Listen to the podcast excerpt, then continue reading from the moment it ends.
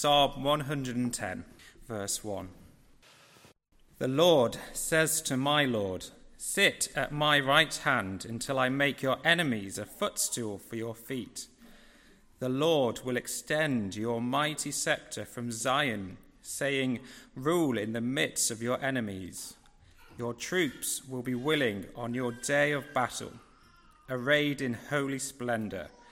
Your young men will come to you like dew from the morning's womb. The Lord has sworn and will not change his mind. You are a priest forever in the order of Melchizedek. The Lord is at your right hand. He will crush kings on that day of his wrath.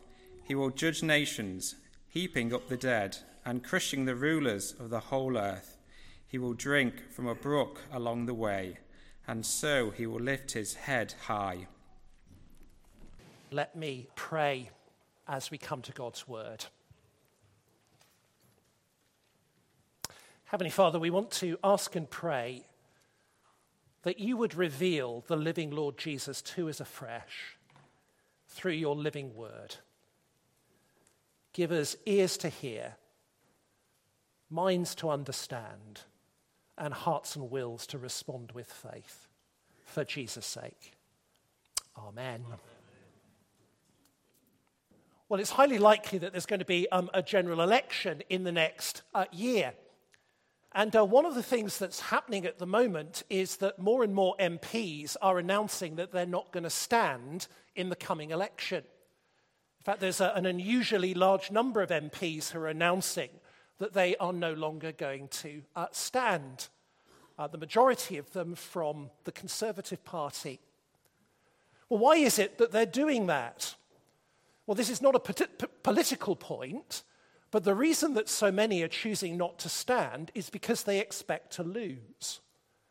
They think uh, the probability is they're going to lose the next election, and so therefore they don't want to put the effort in to keep going. They don't want to campaign. They don't want to pour all of their energies into what they feel will be a fruitless campaign.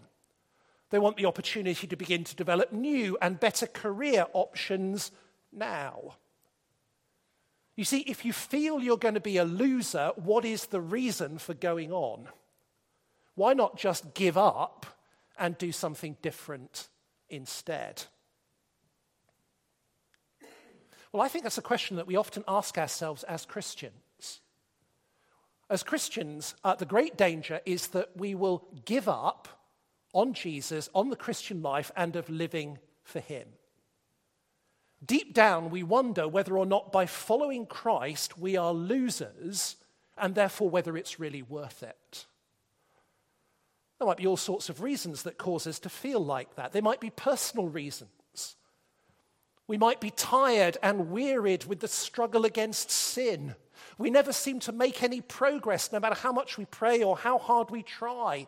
We think, is it worth it? Why all this energy and emotional effort for so little progress? Maybe it's suffering that we experience. Maybe life is hard. Maybe we're ill. Maybe there are challenges in our relationships. We experience kind of suffering. And we think, is it really worth it if this is what I'm experiencing in my life? Maybe it's the kind of um, uh, persecution and marginalization we feel in our society. Mentioned earlier, the church is declining. The cultural significance of Christianity is, is being eclipsed. We wonder, is it worth it standing out, being small? Maybe it's disappointment. We had such high expectations of the Christian life and the gospel and church ministry and what it would achieve. And it's been slow, hard slog. I wonder, has it been worth it? Or maybe actually our lives are perfectly fine objectively, but actually we suffer with a significant fear of missing out. It's all the things we're not doing the better lives that others seem to have. Do you ever feel like that? Do you ever wonder whether it's really worth it, keeping going? Maybe you're tempted to give up or if not give up, maybe you're tempted just to change down a gear and try to have both. What will keep us going in the Christian life? When too easily we can feel like losers. Well, the answer, I think, is what will keep us going is a vision of Jesus. That is what we need if we're to be sustained and encouraged and to keep going uh, in uh, the Christian uh, life. Um, as Christians, um, uh, the Bible tells us that we find ourselves in this world as exiles. We are kind of um, uh, uh, sort of those who are living on the edge of society. That's the situation in which we find ourselves. And for people in that context, what they need to keep them going is the confidence that they will be victorious in the end. And for that, they need a vision of Jesus. And that, I think, is exactly what we're given here in Psalm 110. Here in Psalm 110, David, the greatest king of Israel, is given a vision of uh, Jesus. Now, we don't know um, exactly what the context was in which David um, had this experience that he records for us in Psalm 110. We don't know from what moment in his life it came. There are many situations in which David was um, marginalized and deeply discouraged. It could have come from any of those uh, sort of moments. But the book of Psalms as a whole, I think, was a kind of gathered together and brought together as a full collection of these 150 Psalms, either during or just shortly after the period of Israel's exile. The Psalms is not first and foremost kind of like a worship album, the 150 best songs from Israel. Pick and choose the ones that you like when you want to sing something on a particular theme. The book of Psalms is a very carefully constructed collection of 150 um, sort of psalms, drawn from all sorts of different periods in Israel's history, but brought together in a particular context. The book of Psalms essentially uh, tells the story of the restoration of God's people from their exile to coming back into the presence of God and to worship Him.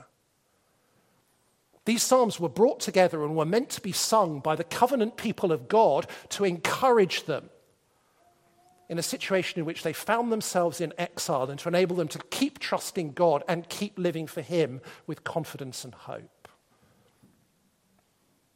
David, I think, evidently needed that at a particular moment in his life, but it's gathered into this collection of Psalms because the Psalms are there to encourage God's people to uh, keep going, to not give up.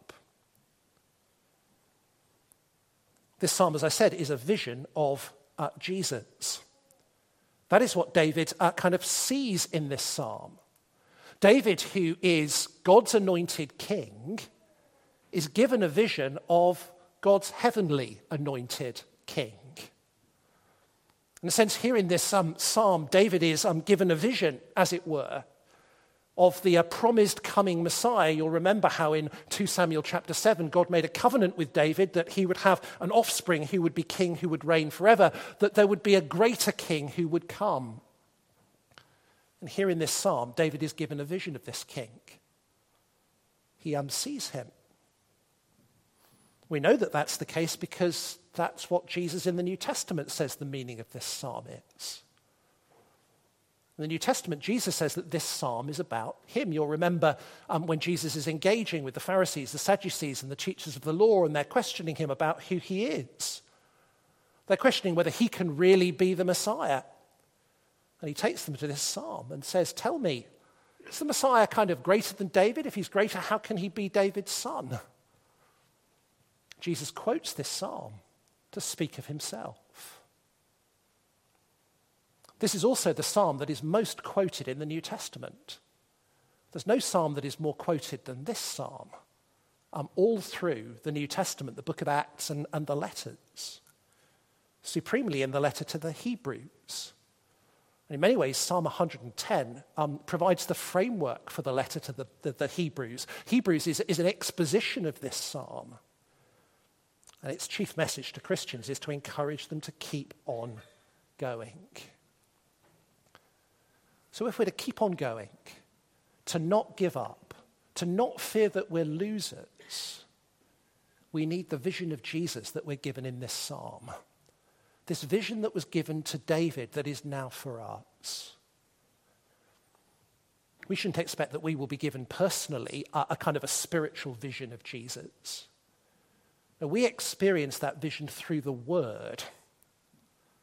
David has written down his experience for us so that we can all benefit from that vision that he has given. We're not looking here for an individual experience, but to hear the word in which that vision is shared with us. So, my hope for us this morning as we look at this passage is you will be encouraged by a renewed vision of Jesus. And that will encourage you to press on and keep going in the Christian life no matter what you might be struggling with, no matter what it is that's causing you to wonder whether it's worth it, maybe to give up, maybe to drop down a gear, a new vision or a renewed vision of Jesus will keep you going. So here's um, this uh, psalm. And I think we see three things about Jesus um, in this psalm, three ways in which um, uh, uh, sort of he is presented to us. The first of those is in verses 1 to 3, where we see that Jesus is the enthroned king. Jesus is the enthroned king. Here in um, uh, these verses, what, what David's essentially given is a vision or an overhearing of God the Father speaking to God the Son. The Lord says to my Lord. Here we're watching a, a kind of a dialogue take place within the Trinity as the Father speaks to the Son, who is his anointed king, his chosen uh, kind of Messiah. And the focus of these uh, kind of opening verses, verses 1 to 3, is on where Jesus is. And uh, where Jesus is, is enthroned and ruling at the right hand of the Father. That's what uh, David sees. Now, actually, for David, at the time that he was granted this vision, this, in a sense, was prophetic. For David, it was looking forward to what would happen in the future, the enthronement of the Son.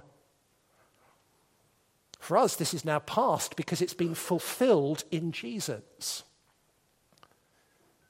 What David sees here is what is made clear in the New Testament that Jesus is the one who is risen, ascended, and ruling and reigning at the right hand of the Father.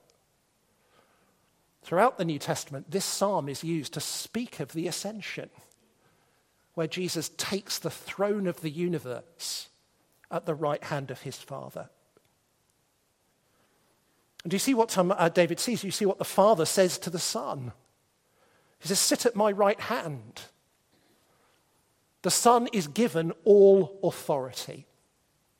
The right hand is the place of power and rule. And here, Jesus, we're reminded, is the one who is enthroned at the right hand of God and he has rule and authority. In a sense, it's what Jesus says at the end of Matthew's gospel when he says, All authority in heaven on earth has been given to me. Jesus is the enthroned king.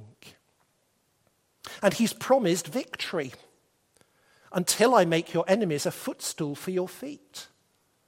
This is what the Father promises the Son. In the period between uh, Jesus' ascension and his enthronement and his return and second coming, he is defeating his enemies. Jesus is ruling and reigning and progressively overcoming his enemies. As the gospel spreads out, as more and more people come into his kingdom. That's what um, uh, uh, 1 Corinthians chapter 15 describes. Again, using this language. Jesus enthroned at the right hand of the Father, defeating his uh, kind of enemies. So here is Jesus, the enthroned king,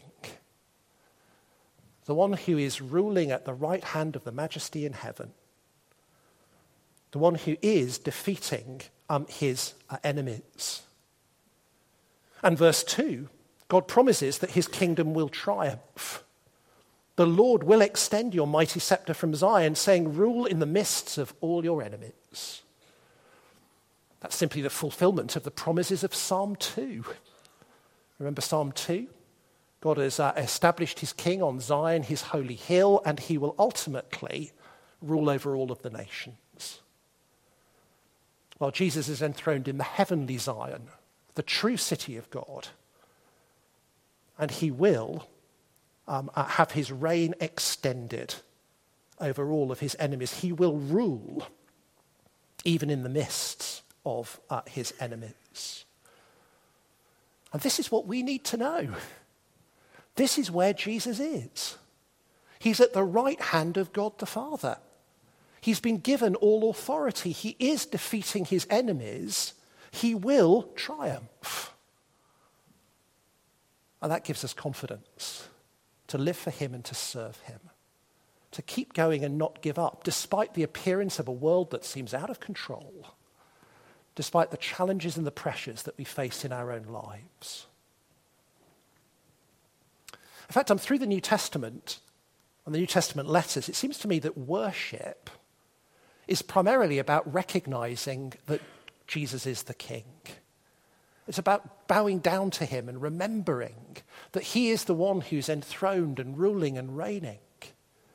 That's the very center of New Testament spirituality, is the recognition of Jesus' kingship and rule and the wonderful privilege of belonging to him. In a sense, in the, uh, the New Testament, in many ways, the earthly life of Jesus that we have recorded in the Gospels is not the devotional focus of the New Testament church. The devotional focus of the New Testament church is the risen and reigning Lord Jesus. The Lord Jesus who was seen and glimpsed in the transfiguration. The Lord Jesus who was glorified in the resurrection. The Lord Jesus who is now at the right hand of God. It's the vision of Jesus you find at the beginning of the book of Revelation the earthly life of Jesus is more the example for us as the heavenly king became a human being and set us an example of setting his glory aside in order to serve and love others. But the devotional focus is the risen king who we serve. We need to know that Jesus is ruling and reigning, and his kingdom will triumph. Well, you may be wondering, where do we fit in as Christians in this? Jesus is the enthroned king. What about us? Well, I think actually we're in verse 3 if we're Christians. Where do we find ourselves in this? Well, we're in verse 3. Because this king who is reigning and he's going to triumph, he has troops who are going to fight for him. Your troops will be willing on your day of battle, arranged in holy splendor. Your young men will come to you like dew from the morning's womb. How is Jesus going to win this victory? Well, he's going to win this victory by fighting with his troops, with those who are with him. I think that's a picture of his people, Christians. If you're a Christian, you're enlisted into Jesus' army to fight his spiritual battle against his enemies. We do that now and ultimately, we will do that when Jesus returns. The New Testament uh, teaching on the return of Jesus speaks about how he comes with his holy ones, with his people. I don't know how you think about the day of judgment. It's easy to think of the day of judgment as a day on which, um, in a sense, we're only on the side of being judged. We can be fearful of it. But the New Testament speaks of the day of judgment as a day when we come with Jesus to execute judgment because we're his. We're his army. That's the picture that's being presented here in verse 3. This king has troops who willingly fight on the day of battle and are made glorious by him, arrayed in holy splendor. Jesus is the enthroned king, and we are his army who fight for him, extending his rule. And ultimately, we will come with him in judgment. Isn't that a tremendous encouragement? To know who Jesus is and who we are? Doesn't that spur us on to keep going? Jesus is the enthroned king. Well, secondly, secondly, in verse 4, we see that Jesus is the approachable priest. Jesus is the approachable priest. And uh, in, in a sense, these verses, or this verse, focuses not on where Jesus is, but what he's doing. What he's doing now. This describes his kind of work uh, in um, the present. The key idea here is that Jesus has been appointed an eternal priest for his people. The Lord has sworn and will not change his mind. You are a priest forever in the order of Melchizedek. Now, this seems a pretty obscure and weird reference. Melchizedek, if you know anything about Melchizedek, is a rather shadowy character of the Old Testament who appears in just four verses in the book of Genesis. He appears when uh, kind of Abraham has gone to fight the kings in order to rescue his nephew Lot, who's been uh, kind of kidnapped. And God gives um, uh, Abraham the victory, and he comes back to celebrate. And he is met by this kind of character, Melchizedek, who is king of Salem, that is, king of Jerusalem, who comes out to meet him with kind of bread and wine. Abraham pays him a tithe, and uh, Melchizedek blesses him. It's pretty much all we know about Melchizedek in the Old Testament until here we discover that God's king is a priest of the order of Melchizedek. And uh, this verse becomes the basis for a whole extended sermon lasting chapters in the book of Hebrews. And the author of the book of Hebrews says it's absolutely crucial that we understand this, what it means for Jesus to be a priest according to Melchizedek. Now, priests uh, in the Old Testament were priests were kind of like in betweens, go betweens, mediators between God and people. They stood between God and people, kind of um, like uh, kind of negotiators between them. They would bring people to God and they would bring God to people, his blessing to them. Well, the people of Israel, of course, had their own priests. After they'd been rescued from Egypt, God established a priesthood. Aaron was the high priest. The Levites were to serve as the priests. God had established an order of priesthood for um, his people. They would kind of teach them, offer sacrifices for them, and bring God's blessing uh, to them. But here, David in this psalm sees God tells him that there is a greater and superior priesthood than the priesthood of Aaron, a priesthood of the uh, order of Melchizedek. Now, actually, if you read the um, uh, kind of Old Testament and David, one of the strangest things in the story of the life of David is that David is the king, but he also serves as priest. If you read a kind of um, 1 and 2 Samuel, there are various moments at which David undertakes priestly duties. He wears the ephod, he serves before the altar. Even we're told his sons act as priests. So there's a sense in which David himself acted as a priest. Wasn't of the uh, tribe of Levi, wasn't of the Aaronic priesthood, but he acted in priestly ways. And you see, here's the pattern Melchizedek was a king priest, he was the king priest of Jerusalem. And when David becomes king, he captures Jerusalem, he moves the ark into Jerusalem, he becomes the king priest of Jerusalem. And that pattern finds its ultimate picture in the Lord Jesus, who is the king priest of this greater order of Melchizedek, an order that predated in God's mind even the um, Aaronic uh, priesthood. That's how the um, uh, letter to the Hebrews can bring together the idea that Jesus is both Messiah, he is God's king, but he is also God's priest. Jesus was born of the tribe of Judah, like David, the kingly tribe, but he serves as priest because he's a priest of the order of Melchizedek. Do you see how important this is? It's how Jesus can be both king and priest. Now, why does that matter so much? Why is that such good news? Well, we might think um, uh, immediately, well, of course, it means Jesus is the one who's offered the sacrifice for us, for our sins, so that we can be forgiven. And that's absolutely true. That is wonderful good news. Jesus, as priest, offers himself so that all those who believe in him can be forgiven all of their sin and brought into relationship with God. But the book of Hebrews, picking up on this verse, doesn't so much highlight that finished work of Jesus making sacrifice for his people. What he highlights is the ongoing priestly ministry of Jesus, interceding for and helping his people. See, that's the key thing. Jesus as priest is there to help his people. He's there to strengthen them. He's there to bless them. He's there to provide them with the grace that they need to keep on going.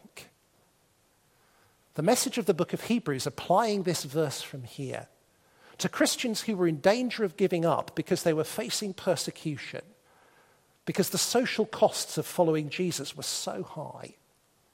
The author of Hebrews says to them, Remember, Jesus is your priest. And when you're tempted to give up, Come to him for the grace that you need. He knows what it's like. He's suffered. He's been tempted. He sympathizes. And you can come to his throne to receive the grace that you need. I think it's easy for us as we read the letter to the Hebrews to think about kind of resisting temptation in a generic sense of whatever sins it might be that we're struggling with. And, and that's true. But the letter to the Hebrews is much more about the great temptation of giving up on Jesus and living for him. And it says if you feel like giving up on Jesus and it's not worth living for him because it's too hard, remember that he's your high priest. You can come to him for help. You can come boldly to the throne of grace and he will give you help in your time of need. You're not in the Christian life on your own. Yes, there's the tremendous encouragement of fellow believers who will encourage you, but supremely, there is the Lord Jesus, your high priest, who will help you and supply the grace that you need. See, he's the reigning king who's ruling, but the world is still full of his enemies. His victory is not yet complete, and life is a struggle what we need to get us to the end is a priest who is approachable and is able to help us in our time of need. And that's what David saw that Jesus has been appointed this priest. And Jesus is our priest. And I think as Christians, we need to kind of re remember that the priestly ministry of Jesus is not just what he did in the past in offering himself on the cross. But the priestly ministry of Jesus is an ongoing ministry as he brings grace to his people. So if you're struggling in the Christian life, and I can assure you there will be times when you will, even if you're not now. If you're struggling with keeping going, where do you need to go? The answer is to Jesus, your high priest, who will supply you with grace in your time of need. Jesus is the enthroned king. Jesus is the approachable priest. And then lastly and thirdly, Jesus is the coming judge. Jesus is the coming judge. That's really verses um, uh, 6 uh, to 7. And uh, if um, uh, Jesus as the enthroned king reminds us um, uh, where he is and, and, and, speaks of the past, if Jesus as the approachable priest reminds us of what he's doing, it speaks about the present, then these verses speak about how Jesus will triumph and they point us to um, the future. And the key here is that Jesus will triumph over all of his enemies. He will, will win the ultimate victory. In a sense, it uh, kind of picks up on what we see in verses uh, 2 and 3. What's happening now in terms of Jesus uh, uh, uh, kind of ruling over his enemies um, will be brought to complete completion, as in the end he utterly crushes them. That's the picture that's uh, presented here. The, um, Jesus, the one who is Lord, reigning and ruling at the right hand of God, will crush kings on the day of wrath. There will be a day when he comes and God's wrath is poured out. And on that day, all earthly rulers, all those in rebellion against him, will be crushed. You, you just have to imagine um, uh, Israelites reading this uh, kind of psalm in the time of the exile when their nation has been conquered by the Babylonians, the Persians, it will go on to be conquered by the, the kind of the Greeks, by the Romans when they seem small and insignificant and the nations seem so powerful and oppressive. Well, here this vision is giving them hope that their king in the end will crush the kings and the nations. The superpowers that look so invincible will be kind of brought down. That's the great hope that this psalm holds out. Justice will be done at the end of history. Because God's king will crush um, all of uh, his enemies the kings, the nations, the rulers of the whole earth. In the end, everything will be brought into submission to him. I, I think as Christians, we can be all too easily embarrassed by judgment. Do you not find it difficult sometimes? As we think about judgment, we're kind of embarrassed about the idea of judgment. We're fearful of it. Well, for God's people here in this psalm and through the New Testament, the coming of Jesus in judgment is actually the cause for great hope. Because it actually means that justice will finally be done. Because the reality is, in a fallen, wicked world, we live in a world in which we long for justice, but we can't get justice. It isn't done. This week, um, it's been announced that um, uh, MBS, the kind of ruler of Saudi Arabia, is going to be coming to visit the UK. Some measure of outrage, after all, the uh, kind of murder of the journalist Khashoggi is, is an appalling action that he apparently ordered. People say, how can we welcome somebody like that to come? Well, the reason is because we need the support of Saudi Arabia and their money and everything else. There's a sort of a realpolitik that plays out in this world. it looks as though justice doesn't get done. And we wonder kind of why. Well, this reassures us. There may not be justice in this world, but there will be justice in the end. Uh, uh as a church, we normally meet on a Sunday morning for our prayer meeting, and we're praying through the kind of um, Open Doors World Watch list of the 50 most persecuting countries in the world. And it just breaks your heart, really, to hear week by week of how Christians are being mistreated and persecuted by wicked regimes all around the world. We pray for them that the Lord would sustain them, but in many cases they're facing um, terrible injustice. And in many cases that won't be put right in this world. What is it that keeps them going? Well, I hope that what keeps them going is the ultimate hope that justice will be done when Jesus returns. And he will crush the kings, the rulers, and the nations. They will not get away with it. No one will get away with it. That's the great hope um, that we have of the ultimate triumph of Jesus. I don't know about you, when you, you listen even to the news, listen to the news, it is just so easy to lose heart over what's happening in the world. I think as a generation, because of communication, we are more informed of what's happening than any generation has ever been before. It feels an immense burden and weight. When we hear that, we need to remember that Jesus will do justice and put everything right. In a sense, it's a reminder to be like the sort of widow praying in Jesus' parable of the persistent widow. It's a, a parable that teaches us to be patient and keep crying for justice because in the end justice will be done because God is not like the unjust uh, sort of judge who needs to be cajoled into doing justice. He is the God who longs to do justice.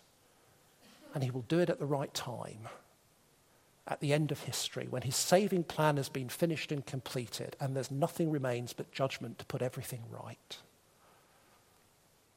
Jesus is the uh, coming judge. How does that help us to keep going? Well, it reminds us that we can wait patiently with hope, prayerfully crying out. You do realize, don't you, that the, the prayer at the end of the Bible, Come Lord Jesus, is a prayer for judgment. It's a prayer for Jesus to come and put an end to it all and put everything right. That's really where our hope lies as those who are Jesus' people.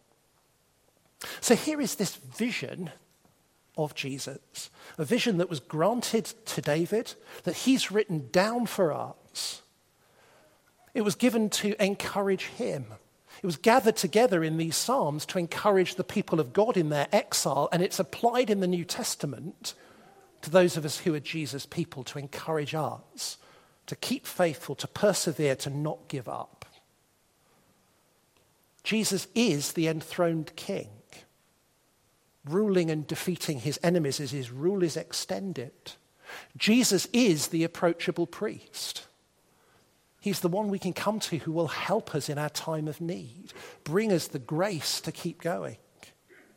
He is the coming judge who will ultimately put everything right. I actually think those are the foundation truths that we as Christians need to remind ourselves of every single day. It's the perspective that we need to have.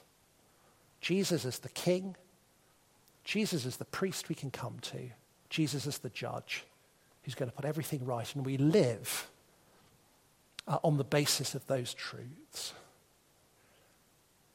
It's the vision that will sustain us, that will uh, keep us going.